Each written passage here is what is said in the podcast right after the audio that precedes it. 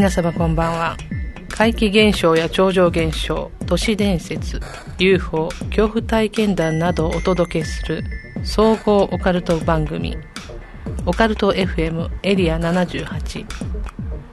毎月第4日曜日22時からの1時間。皆様を不思議と恐怖のエリアへとご案内いたします。今宵耳にするお話が真実なのかはたまた空想の産物なのか決めるのはあなたです。この番組は手堀島通りの M カフェ33イベント企画運営のスタジオ R の提供でお送りします。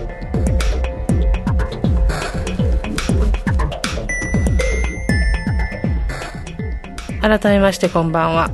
総合オカルト番組オカルト FM エリア78この番組では怖い話不思議な話を実話から都市伝説などの未確認情報まであらゆるオカルトジャンルを取り扱ってまいります。私エリア78案内人楠木でございます。えさて今月のメインテーマは陰謀論をお届けします。後半はオカルト探訪 in 沖縄。今月のムーもありますよ。えー、っとですね先日の話なんですけれども局の方にねお便りが届いておりました。えー、っといつもね聞いてくださっているリスナーの、えー、タコクラゲさんからお便りをいただきましたのでちょっと中を紹介していきます、え、毎回エリア78楽しく拝聴しておりますと。エリア78のマスクって可愛いかもと思いついてしまいました。楠木さんに使っていただけたらと思い、勝手ながらお送りします。私は怪談やオカルトが大好きで、地元の話を聞けるのがとても興味深く、毎月放送を楽しみにしています。昨年は怪談会にも参加させていただきました。また開催できるようになってほしいなと思います。コロナで大変な時ではありますが、お体にお気をつけてお過ごしください。ということでですね、ありがとうございます。実はですね、お便りに同封していただいていたのが、このエリア78の、この78のね、数字のこのお目目が2つのやつですね、このマークをもうとっても丁寧に刺繍してくださった、この刺繍入りのマスクを送っていただいたんですよ。もうね、受け、もう開けた時びっくりしました。こんなに綺麗に、もうこのロゴを再現してくれているなんてと思って。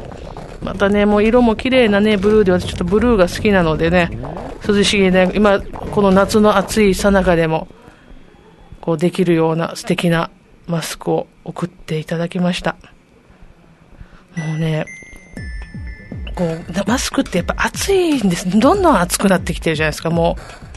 今もね、マスクして一応収録してはいるんですけれども、本当に暑くて結構大変だなと思ってやってるんですね。その時にね、こういったあの自分の番組のロゴが入ったような素敵なマスクで、ね、放送ができたらもう本当に嬉しいですね。でも今日ももちろんね、え、マスク持参で参りましたよ、この刺繍マスクね。もう今後もね、収録の時にはこれをつけさせていただきたいと思います。もう大切に使わせていただきます。本当にありがとうございました。もうとっても嬉しいあのプレゼントでした。はい、オカルト FM エリア78。この番組は 78.0MHz FM 那覇での放送のほか、リアルリアルタイムではリスラジアプリを使ってスマートフォンでもお聞きいただけます。ポッドキャスト、YouTube での録画配信もお楽しみいただけます。FM 那覇公式サイト内、ポッドキャスト検索で、オカルト FM エリア78で検索してください。また、番組へのメッセージを受け付けております。皆様が体験した怖い話、不思議な話や、番組へのご意見、ご要望などお寄せください。えー、宛先はメールアドレス、メールアットマークオカルトドット沖縄、メールアットマークオカルトドット沖縄、またはオカルト FM エリア78ツイッターアカウントへダイレクトメッセージを送っていただいても結構です。オカルト好きな皆様と続々するような番組をつけ作っていけたらと思っております。どうぞよろしくお願いいたします。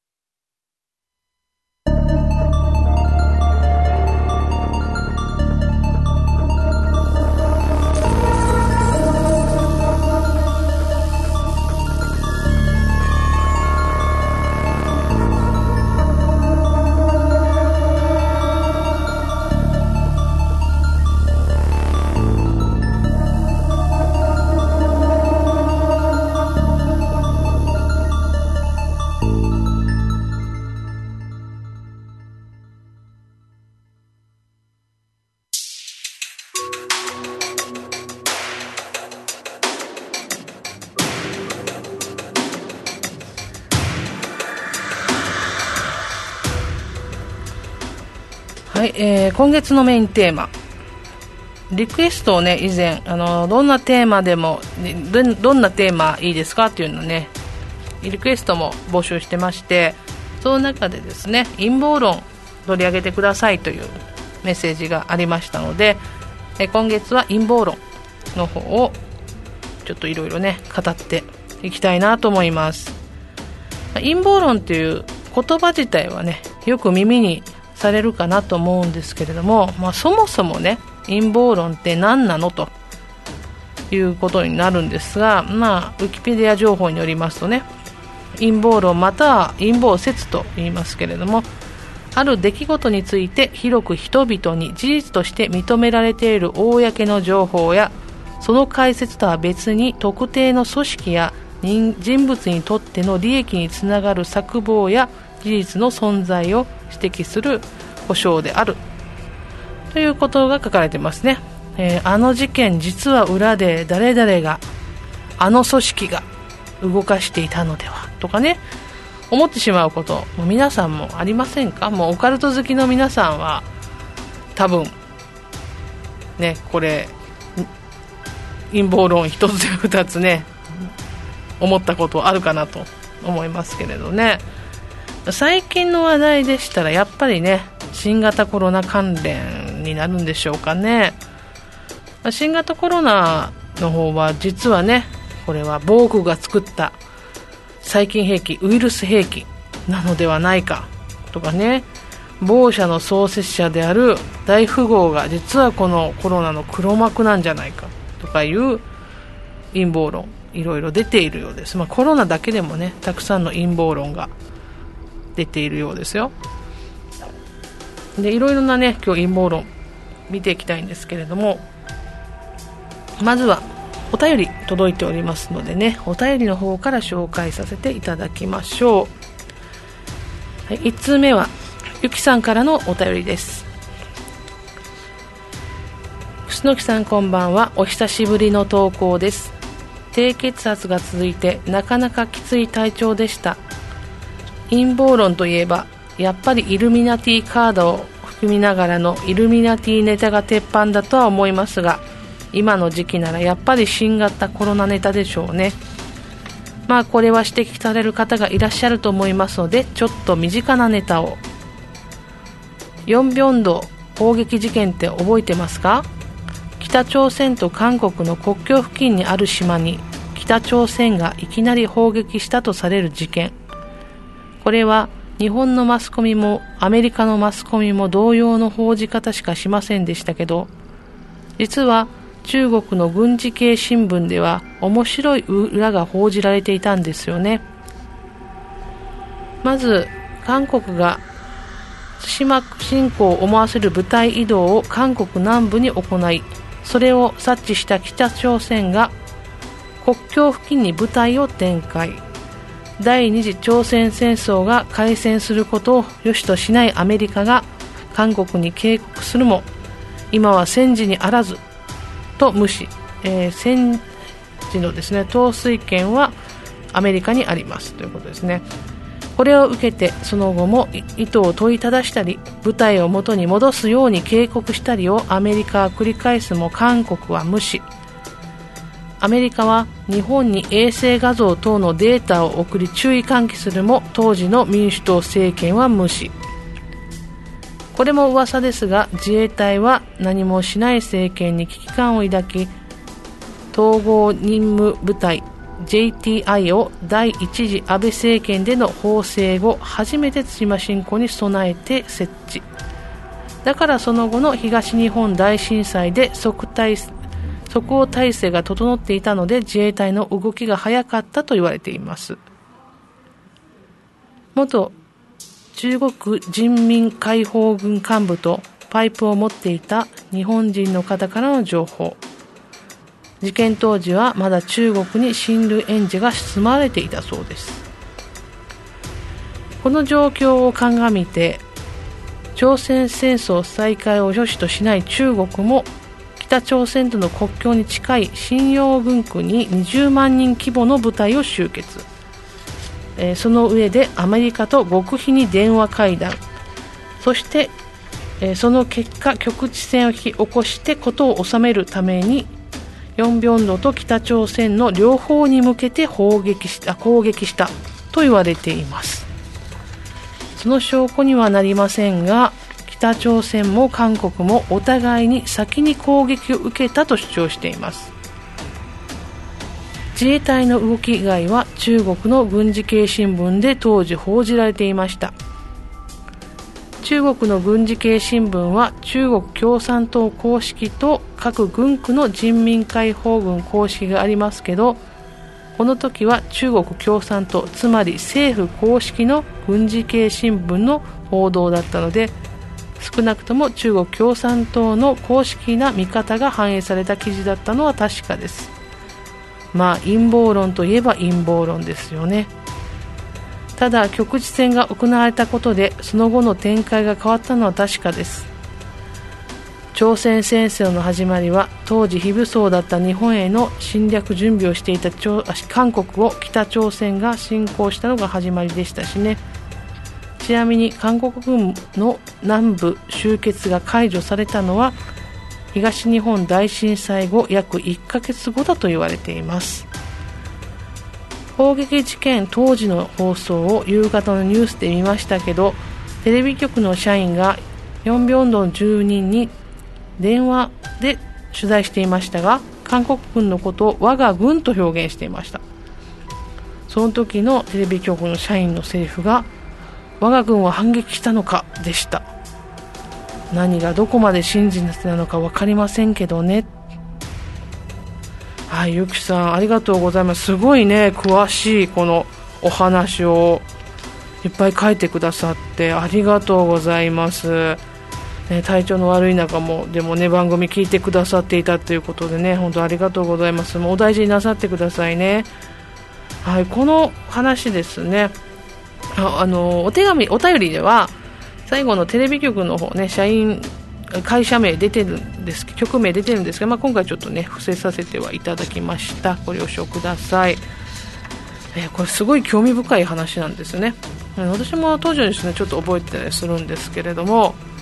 まあ、韓国と北朝鮮の緊張の高まりっていうのは、まあ、我々隣国であるね日本人にとっても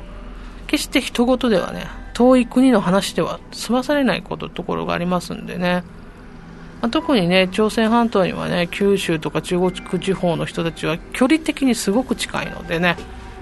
驚きと不安が大きい事件だったんではないでしょうかね。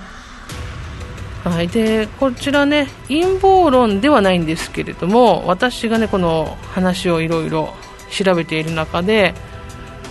ちょっと気になったっていうかね、ものが、ヨンビョンドン住人にはね、避難勧告、じゃ避難命令ですね、出てて、島民は全部島外に避難させられたんですね。で、その際になんと飼っていたペットは取り残されたそうなんですよ。で、えって感じなんですけど、一緒に避難してよって思うんですけど、でも、動物愛護団体がね、その後きちんと保護したっていう話が残っているようで、まあ、これ個人的にはね、すごくホッとした話でした。うん。えー、もう国際問題。これにはやっぱり陰謀論はねつきまといますよ、うん、アメリカとか中国。こういった国っていうのは陰謀論ではねよく名前が上がってくる国ですよね。まあ様々なね人々にこう疑念とか不安をもたらしてくる話が結構多いですからね。皆さんは国際的なこの陰謀論どんな感じでお考えですかね。えー、ゆきさんのお便りの冒頭にもね、出てきたんですけど、イヌミナティのこう陰謀論っていうのね、これはもう有名どころ、有名中の有名という感じではありますけれども、まあ、オカルト FM 聞いてくださってる方、まあ私も含めなんですけれど、もうイルミナティカード多分みんな大好きですよね。私もね、いつかあのセットをね、手に入れたいと思ってるんですけど、結構ね、今、値段上がってましてね、なかなか手に入れることはもう困難かなと思って、だからといって1枚、2枚だけね、こう、買うっていうのもなんか違う気がするしね。まあ、その、いつかまたそういったものも手に入れて、皆さんとね、語り合いたいなと思うんですけれども、まあ、このイルミナティカードっていうね、えなんか聞いたことあるけど実はこれ何って思ってる方もいらっしゃるかもしれないのでちょっとだけお話ししておきますとイルミナティっていうねカードゲームなんですこれね。1982年に発売されたものでスティーブ・ジャクソンゲームゲーム社というところから発売されていてプレイヤーがですね他のプレイヤーとも争いながら、まあ、自分の支配組織というかバフダですねに小組織のカードを取り込んでいって一定数を支配したら勝ちというような、まあ、カードゲームというものになっています。はい。で一定数をまあ支配してまあ、いろいろねこのカードにはその役割とかがあって、まあ、カードゲームよくなさる方は分かると思うんですけど役割がありますのでそれでまあカードを取っていたりとかなんかいろいろするんでしょうね。私もちょっとあのカードゲーム自体あんまり詳しくないので分からないんですけどただねこのこのカードにのイラストとか名前とかカードの名前とかがすごく意味深なものが多くてですね。こう予言イルミナティカードはいろいろなことを予言しているなんていうことが多くて、まあ、中でも有名なのがね9.11のアメリカ同時多発テロとか3.11東日本大震災のこの原発の話とかね予言したと言われているカードがありますよね。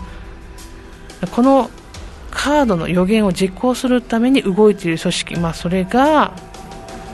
そんな人たちがいるのでこの予言がどんどん実行されている、まあ、予言というかそれに従って行動している人たちがいるっていうような陰謀論がねよくささやかれているんですけれども、まあ、本当にね予言なのか実は実行部隊がいるのかってね考えちゃいますよね。でイルミナティカードにもこの新型コロナを予言したと言われ持っているものがもう何枚かありましてえー、まずね有名なものが「ペスト・オブ・デモンズ悪魔の疫病」というやつですね、まあ、国会議事堂のような建物の周りを、まあ、コウモリっぽいね姿の悪魔がこの飛んでいるようなイラストのついたカードなんですけどこの国会議事堂というかそういった建物にすごくよく似た建物がね実はこの中国武漢市にあるそうなんですよ。ホテルなんですって。この建物があるし最初このコロナっていうのはコウモリのウイルスが変異して人間に感染したっていうような話がありましたのでこれもしかしたらねこれ予言通りなのではって思ってしまうようなものがありますが他にもねパンデミックを表していると言われているカードエピデミックっていうカードとか、まあ、死体がね大量の死体袋とか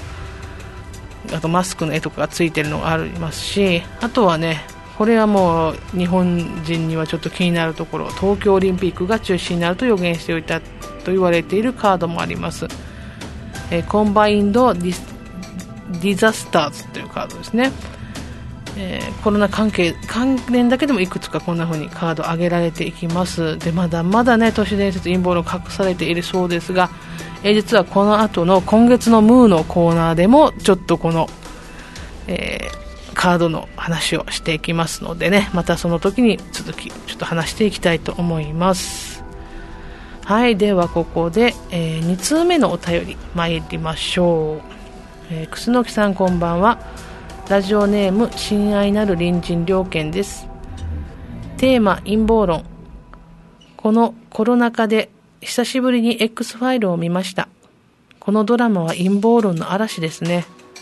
アブダクション、かっこ誘拐しているのは宇宙人ではなく宇宙から技術をもらった政府の仕業だったとか、確かに宇宙人がわざわざ正体を隠したり、わざわざ証拠を消したり、わざわざ記憶を消したりするのは手間がかする手間をかける必要があまり感じないので、確かに人間がやっているように感じます。ここで一つの作品を紹介します。それはテレビ番組ウルトラ Q のエピソード2020年の挑戦です1966年の作品ですがちょうど今年の西暦がタイトルに付けられています内容は目の前で人間が消失する事件が多発。しかしその事件を何年も前から予測していた2020年の挑戦という小説が見つかります。この本によると2020年という時間を生きているケムール星から来たケムール人が老いた肉体を若返らせるため地球の人間を誘拐していたのです。結構有名なエピソードとキャラクターなんですが今年2020年に入っても全然話題になりそうなのになっていないんです。なんだか意図的に話題になってないのでは？とか妄想を広げるとこの中も煙る人の仕業なのではないか？と暇な時間を妄想しながら過ごしています。というお便りいただきました。ありがとうございます。ウルトラ Q ね私実はね未視聴だったんですよ。でもそんな私でもこのケムール人の名前とか姿っていうかねビあのビジュアルは知っていたんですね。でこれびっくりしたのが、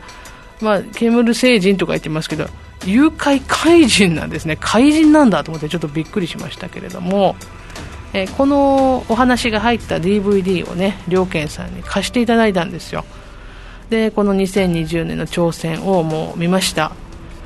まずね初ウルトラ Q だったんですけどもうねオープニングがねおしゃれなんですよ。モノクロの映像なんですけど全体的にね作りがなんかおしゃれだなと思ったりしましたね。うん。で一番ね一緒に残ったのはやっぱりケムール人の走り方。もうもうね本当恐怖ですよ。絶対追いかけられたくないなと思いましたあのケムール人の走りには。でね、こう2020年に入っても、まあ、話題にならないってねおっしゃってたんですけれども、まあ、結構ねこの劇中に、まあ、放送禁止用語といいますかねそういったものが入っていたりするからなのかななんて思ったり今はちょっと放送できないからなのかなと思ったりするんですけれどもね、えー、でももしかしたらねケムール人の陰謀なのかもしれません。はい。まあ、すごく面白かったですね、はい、もうちょっと他のを見てみたいっていう気持ちになりましたウルトラ Q でね、ケンムール人といえばね、あの、数年前に日本の人口ピラミッドの形がケムール人にそっくりだって画像付きでツイートされてたのをすごい覚えてるんですけど、えー、私たちもね、あの、みんな覚えてる方いらっしゃいますか？この形がすごい、ちょっと検索してみてください、気になる方ね。えー、人口ピラミッドケムール人とかで多分画像出てくるんでね私たちもね気づかないうちに実はケムール人に支配されているのかもしれないというねそんなね妄想も浮かんだりしますねもうね楽しいですねこういった妄想するのはねはいはい、ありがとうございましたね。陰謀論でお便り2通もいただきました。でね、これ、この後はちょっとね、私が気になっている陰謀論っていうのを、まあ、いくつか紹介していこうかなと思うんですけど、まあ、陰謀論は普通にねいろんな、まあ、ジャンルに多岐にわたるんですよね。ささやかれている陰謀論っていうのはね。まあやっぱり宇宙人に関する陰謀論っていうのはすごく多いかなと思います、まあ、宇宙人とか UFO の話関係の陰謀論ですね。地球にはすでに、まあ、宇宙人が来ていますよというやつです。政府などが、まあ、秘密裏にね接触している。っていう説がもうあります。もうだいぶ昔から。で、もしくはね、裏からこのすでに宇宙人たちが地球人を支配しているのではないかというような説もあります。で、まあ、最も有名なのがね、この、みんな大好き、ネバダ州にあるアメリカ空軍の実験施設ですね、開発施設でもあるエリア51に関わるものがね、多いですよね。まあ、エリア51と言いますとうちの番組のエリア78はもうあからさまにここから撮ってますけどね。でグレイアトランジンニャントロジンニャントロジンって聞いたことないけどなんか可愛い気がしますね気持ち的には。具体的な名前が挙げられているそうですね。でアメリカのネオナチなどは火星で生き延びたナチスと宇宙人が共同して空が鉄で覆い尽くされるほどに UFO が飛んできて第三次世界大戦が勃発するというような陰謀論を信じているそうです。うんそれは嫌ですね。UFO は見たいけど第三次世界大戦勃発はちょっと遠慮したいって感じですよね。で他にね、うん、地震兵器。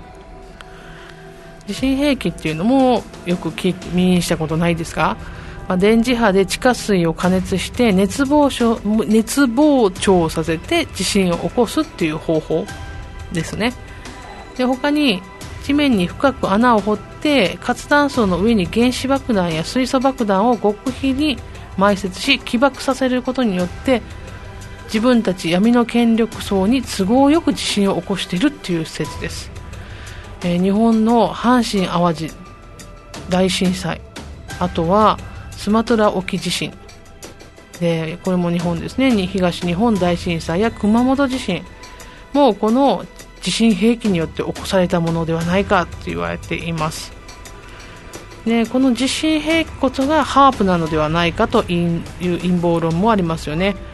えー、高周波活性オーロラ調査プロジェクトハープはオーロラ観測システムではなく気象兵器であるという説です。ニコラ・テスラによる電磁波の研究が元になったとされていますニコラ・テスラを、ね、暗殺されたという説を唱える人もいますけどね、まあ、地震や異常気象は自然現象に見せかけることができますので、まあ、アメリカ政府が他の国政府を恫喝するのに使われていると主張されて主張する、まあ、陰謀論者がいるということですね。えー、なおね第45代アメリカ大統領ドナルド・トランプは逆に異常気象も地球温暖化も起きてないと主張してるっていうのちょっと書いてあったんですけど起きていないと主張してるうんなるほど、うん、でこのハープもねすごい兵器だっていう話は結構本になってたりとかもねするんで。興味ある方ぜひ調べてみてくださいでこれちょっとね面白い陰謀論があったんですけどね。えー、電子マネーの陰謀説っていうのがありまして、電子マネーですね、まあ、今、交通系の、ね、電子マネーとかもたくさんあるし、ま、キャッシュレスの、ね、還元で、まあ、コンビニとかではほとんどの方が電子マネーをお使いになっているんじゃないでしょうか、うん、電子マネーの普及を、ね、させてある程度普及したところでですね貨幣というものお金を、ね、紙の紙幣とか硬貨を全廃なくしてしまって電子マネーのみとすることで新世界秩序にとって都合の悪い人たちのこの電子マネーの使用を停止させることによって餓死させるという内容で極端じゃないですか、この餓死させるっていうのがね。まあ、ちょっとね、エディ、スイカ、ウェブマネーなどの、などや株券の完全電子化がその準備とされていると言われています。怖いですね。餓死させるためにね、こう電子マネーとか止められるってすごい陰謀論だなと思ったりしますけどね。あとはこれもね皆さんお好きというか聞いたことがあるんじゃないですか「タイタニック沈没事故の陰謀説」というやつですね、まあ、タイタニックっていう映画はね大ヒットしましたよね。私も当時ねえー、なんだっちは国営館。国営館という映画館国際通りまあこの近くにねあったんですけれども、そこで見ましたよ。あの長い映画。お尻が痛くなりながらね、覚えてますわ。このタイタニックはね、実はまあ、船会社が保険金を稼ぐために故意に沈められた説。あるいは、1年も経たないうちに事故を起こしていた姉妹船であるオリンピック号を沈没させるためにすり替えを行ったっていう説があるっていうやつで、このタイタニックとタイタニック号とオリンピック号というのがねほぼね形も一緒姉妹船みたいな形なんですけどすでにオリンピック号の方が事故を起こしていたのでそれで新しいタイタニックの方をねオリンピック号と言ってこの事故を起こした方の船をタイタニックという風にしてわざと沈没させたで保険金をもらうためにっていうね話はこれは結構ね有名な陰謀論ですよね。だからこれを詳しく調べてるのとか見てるとちょっとだけこの船の窓のね形とかが違ったりするんですよ。オリンピック号とタイタニック号。だからこれは実はオリンピック号だったっていう話。これなかなかね有名な陰謀論の一つではないでしょうか。はい、調べていくとねたくさんありますね。日本の陰謀論とかもたくさんありますね。天皇すり解説とかねすごい結構謎な感じのものとかね。たくさんありますけれどもね、うん、またね皆さんこの陰謀論こんなのももっと聞きたいとかこんなのあるよっていうのもぜひ教えてください。やっぱり面白いですね。都市伝説とか陰謀論とかね調べていったり読み物を読んでいったりどんどんしたらののめり込んでしまったなと思って今回のメインテーマいろいろ読んでたんですけどね、うん。はいじゃあ今月は多くのリ今月はもう陰謀論をお届けしたんですけど来月のメインテーマはい多くのリクエストありがとうございます、えー、やります。恐怖体験談階段をたくさん聞きたいという声ねありがとうございます。もうお待たせしました。夏の恐怖体験談祭りをお送りいたしますよ。今年に入って実はねあの体験談とか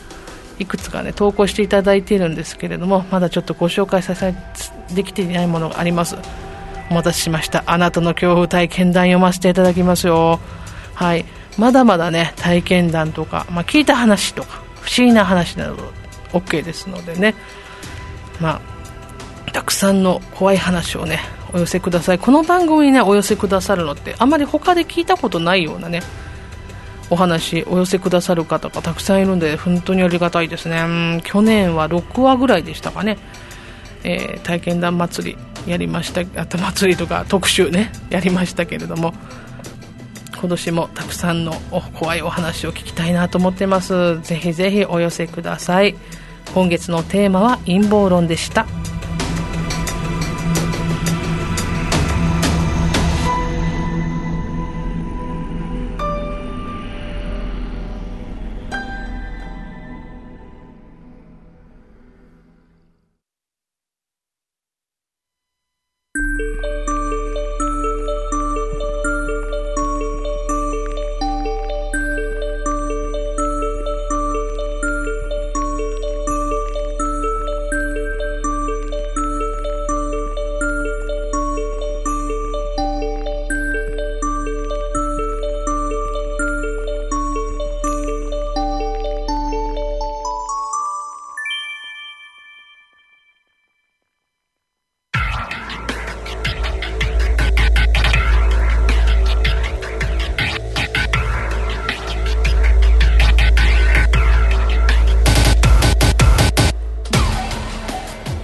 はい、えー、オカルト探訪 in 沖縄お久しぶりのコーナーですね、はい、このコーナーは沖縄に伝わるオカルトな民話や伝説などの舞台となった場所を心霊スポットや不気味なスポットへ実際に行ってみるコーナーです、えー、今日ご紹介するのは浦添城跡浦添城市ですね。那覇から車で30分浦添市にありますのでね。那覇から大体車で30分ぐらいのところにあります。浦添大公園ってね一帯呼ばれてますけれども、はい、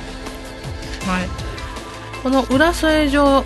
っていうのは長さ 400m 続いてる断崖の上に築かれたお城なんですね、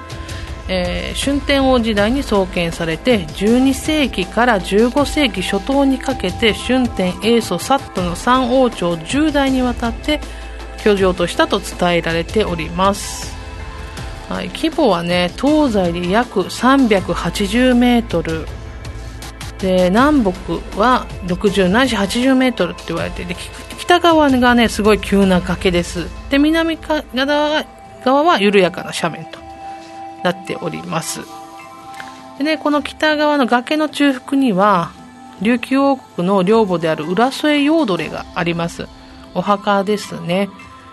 こちらは英祖が、英祖王がですね、1261年に築き、少年王が1620年に修築したと伝えられています。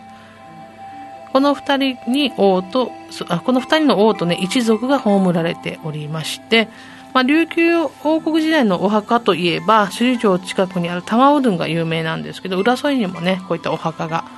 あるんですね。はい。で、沖縄戦においては、浦添城市の南東にあたります前田高地と呼ばれている日本軍の陣地がですねありますがその北側が、まあ、さっき言ったように急な斜面になっているんですよね。で日本軍と連合国軍の激戦地となりました、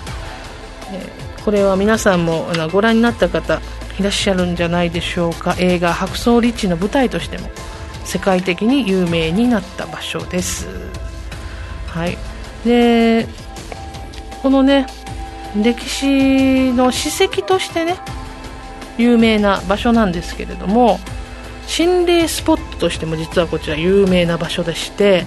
まあ、先ほどお話ししました通り激戦地だったということもあるので日本兵や米兵の幽霊の目撃談というのがやっぱり多いみたいですね、うん、私この浦添城市には散歩とかもう写真撮影とかでも結構行ってるんですよ。何回も行ってるんですが、まあ、もちろんお昼なんですけどね。まあ、お昼でもね木々がまあうっそうと生い茂っているのでちょっと薄暗かったりあとはねきちんとまあ整備されている公園ではあるんですけどやっぱり平日の昼間とかあんま人に会わない感じで公園ではありましたね、うん、高台なんでね景色がすごくいいんですよ。で浦添から那覇宜野湾までがねすっごくよく見渡せてもう非常にいいビュースポットだったりしますけどねで、私は夜はね、浦添城市じゃなくて、ちょっと浦添大公園の上の方の展望公園台みたいなところに行ったことがあるんですけども、本当に夜景綺麗で、夜すごいその辺は人がいっぱいいたんですね。夜景スポットなので。だかもしかしたら夜訪れる人の方が多いのかもしれませんね。はい。はい、浦添ヨーっていうところは先ほど言ったあのお墓なんですけれども、まあ、史跡ってあるというか私結構史跡を回るのが好きでですね県内のこう史跡を写真を撮りながら巡っていたりするんですけれども、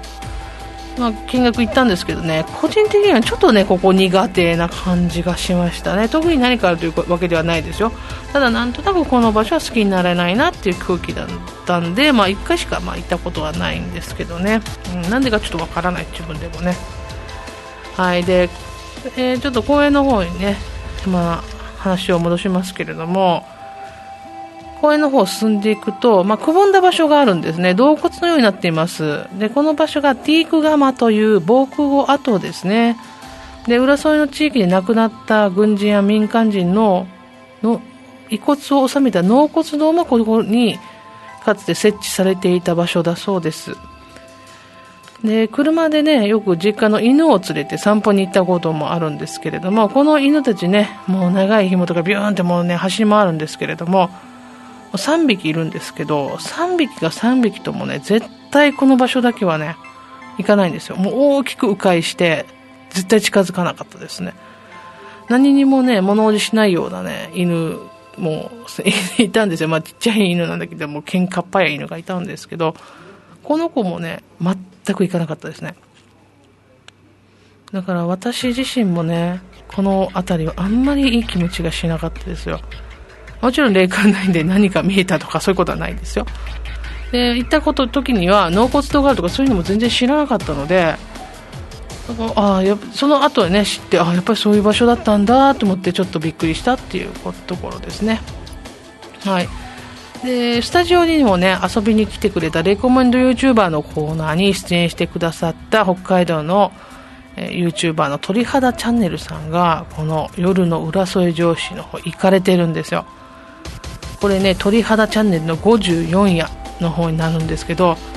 でお二人がねこの動画の中で嫌な感じがする危険な感じがするっておっしゃっていたね東屋があるんですけどこの東屋付近でね私と母と犬たちはですねお昼ピクニックしたことがありまして景色が良くてねもういい景色を見ながら美味しいご飯を食べたっていうなんか楽しかった思い出しかなかったんでもうね夜全く雰囲気違いますね。もちろん私も YouTube で見ただけなんですけどあこれは怖いわっていう感じでした。よくこんなとここんなに変わるもんだねと思って見たんですけれどもね。もうかなり不気味でしたね。うん。でしかもねいろんな声とか音とか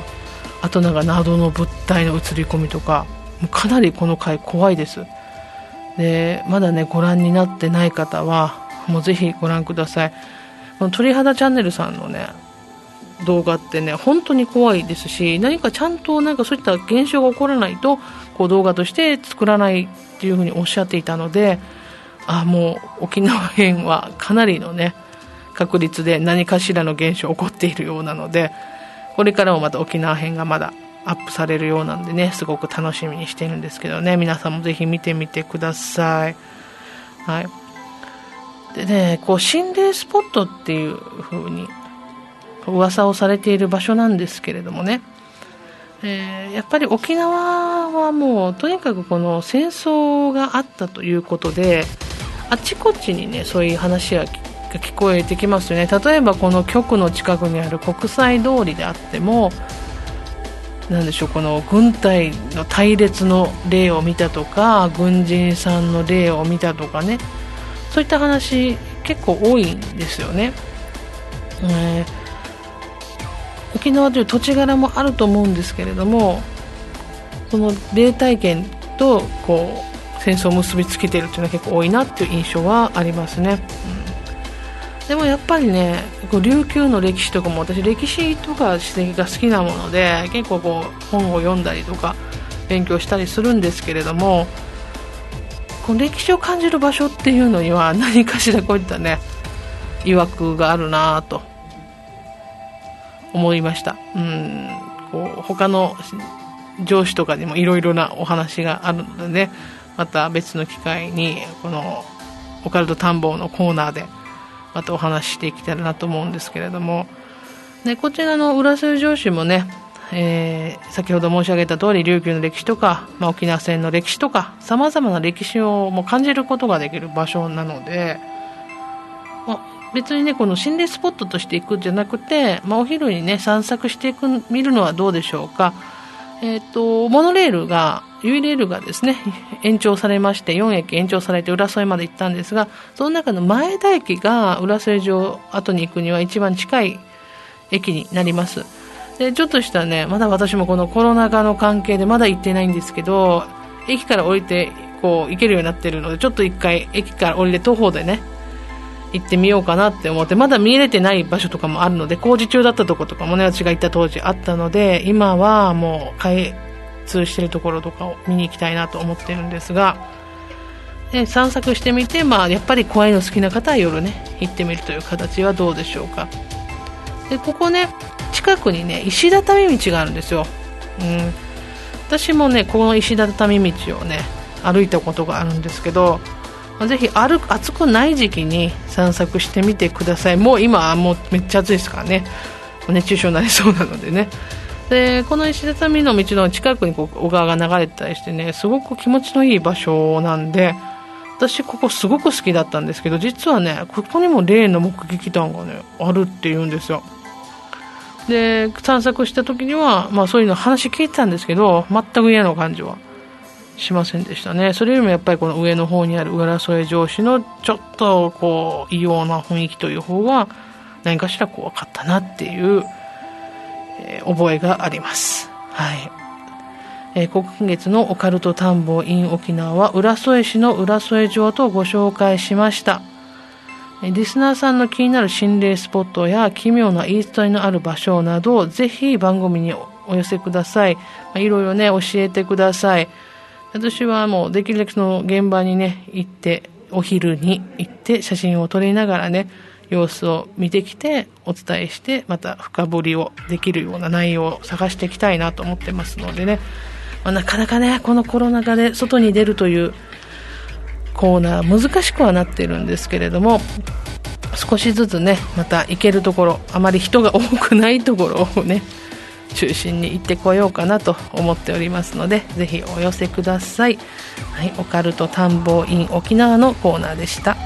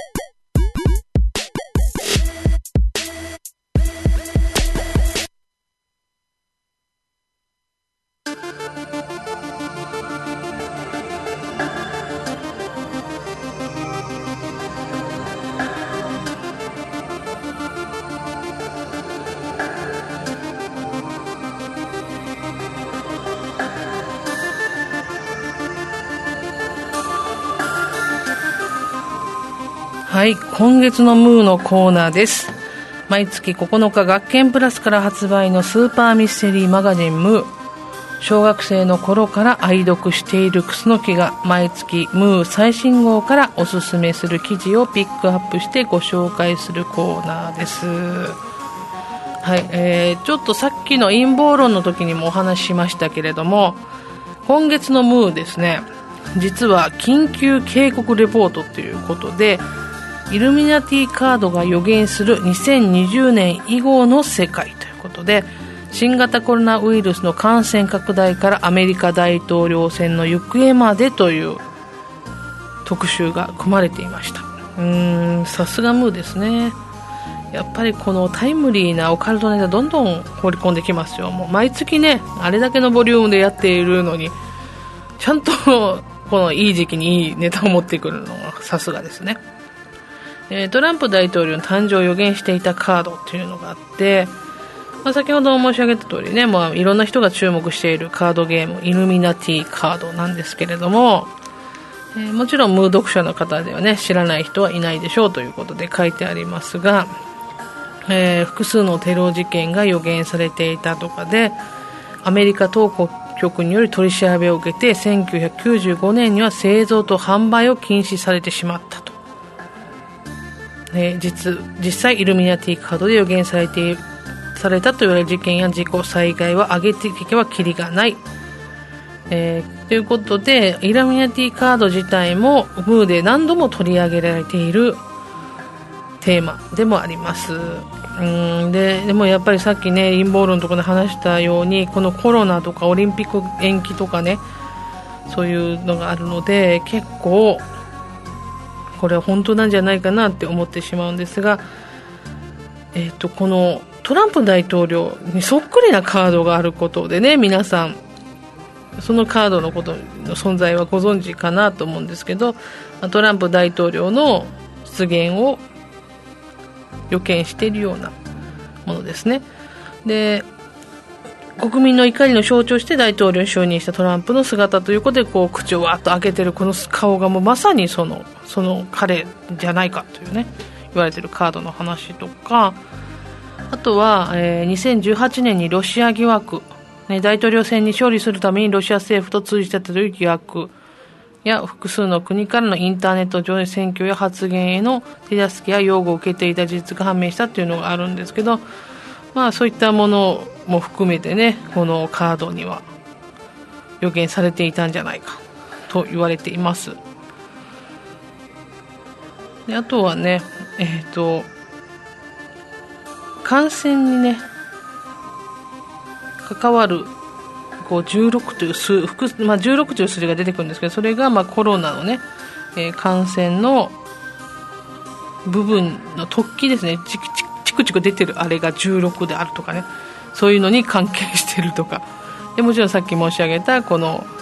えー、ペスト・オブ・デモンズですね。そういう疫病のカードとかね。の話がやっぱ出てまして。ここにね中国武漢の建物っていうのも写真でついていて、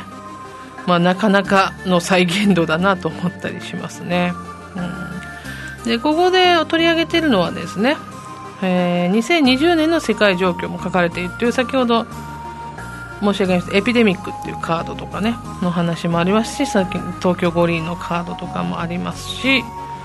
えー、爆発の絵があるカードとかまああるんですけどね、うん、戦争に頼ることなく生き残った世界とか、えー、東京オリンピックの予言とかそういったこののカードのね絵と一緒に説明が入ってますが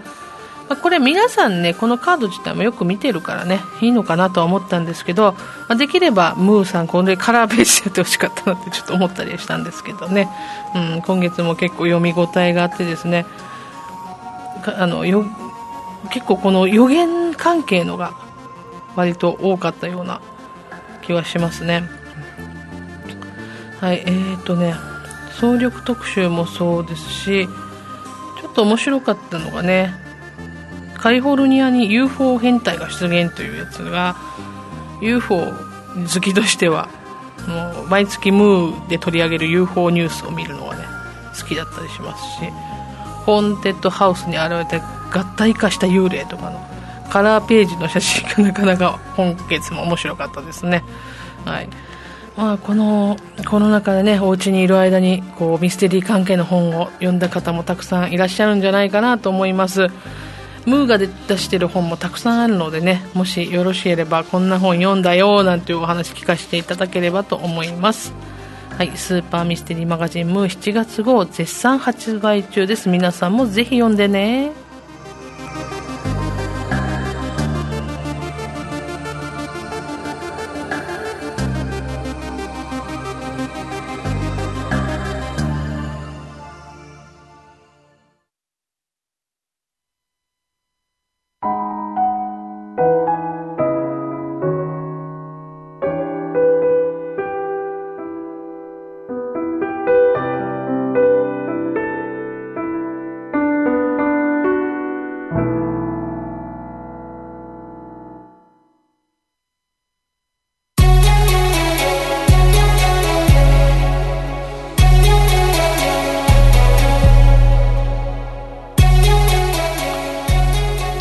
はいエンディングのお時間です。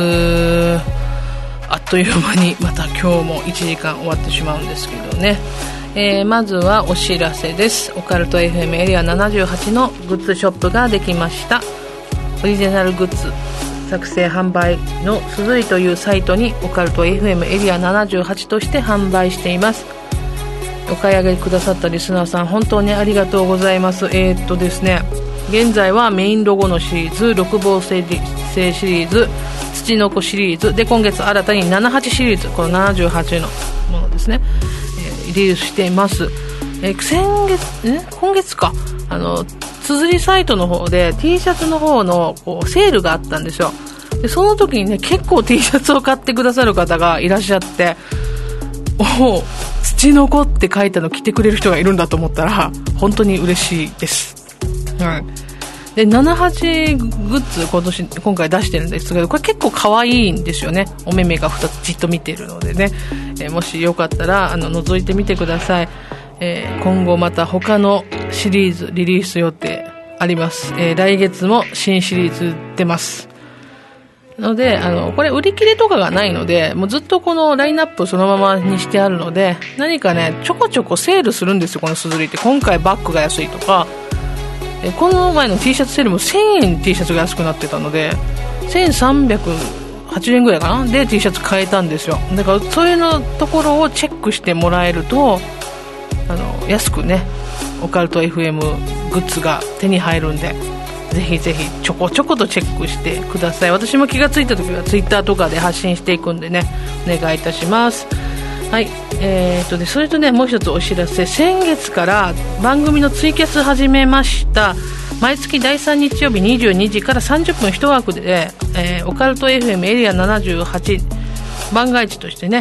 今月の放送予定の内容を中心にフリートークしています。お時間のある方、ぜひツイキャスにも遊びに来てください。えっ、と、オカルト FM ね、録録収録放送なのでリアルタイムでリスナーの皆さんと接することができないんですよ。なのでもしよければこうコメントとかねお寄せいただけたら、まあ、その場で読みながらお返事していきたいと思うのでお時間ある方ね大体22時くらい ちょっと割とざっくりしてるんですけどその前後に、えー、気がついたらツイッターも流しますんでよかったら遊びに来てください。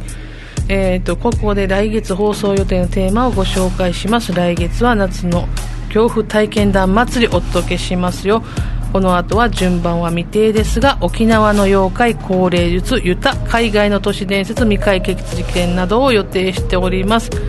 気になるテーマがあればぜひぜひお便りお寄せください。すべての宛先はメールアドレスメールアットマークオカルトドット沖縄またはオカルト FM エリア78のツイッターアカウントへ DM ください。よろしくお願いいたします。この番組は手堀島通りの M カフェ33イベント企画運営のスタジオ R の提供でお送りしました。それでは来月も第4日曜日7月26日22時にお会いしましょう。えー、来月の放送でいろいろお知らせもございます。ぜひお聞きください。案内人は楠木でした。今宵耳にしたお話が真実かどうか決めるのはあなた自身ですそれではおやすみなさい良い夢を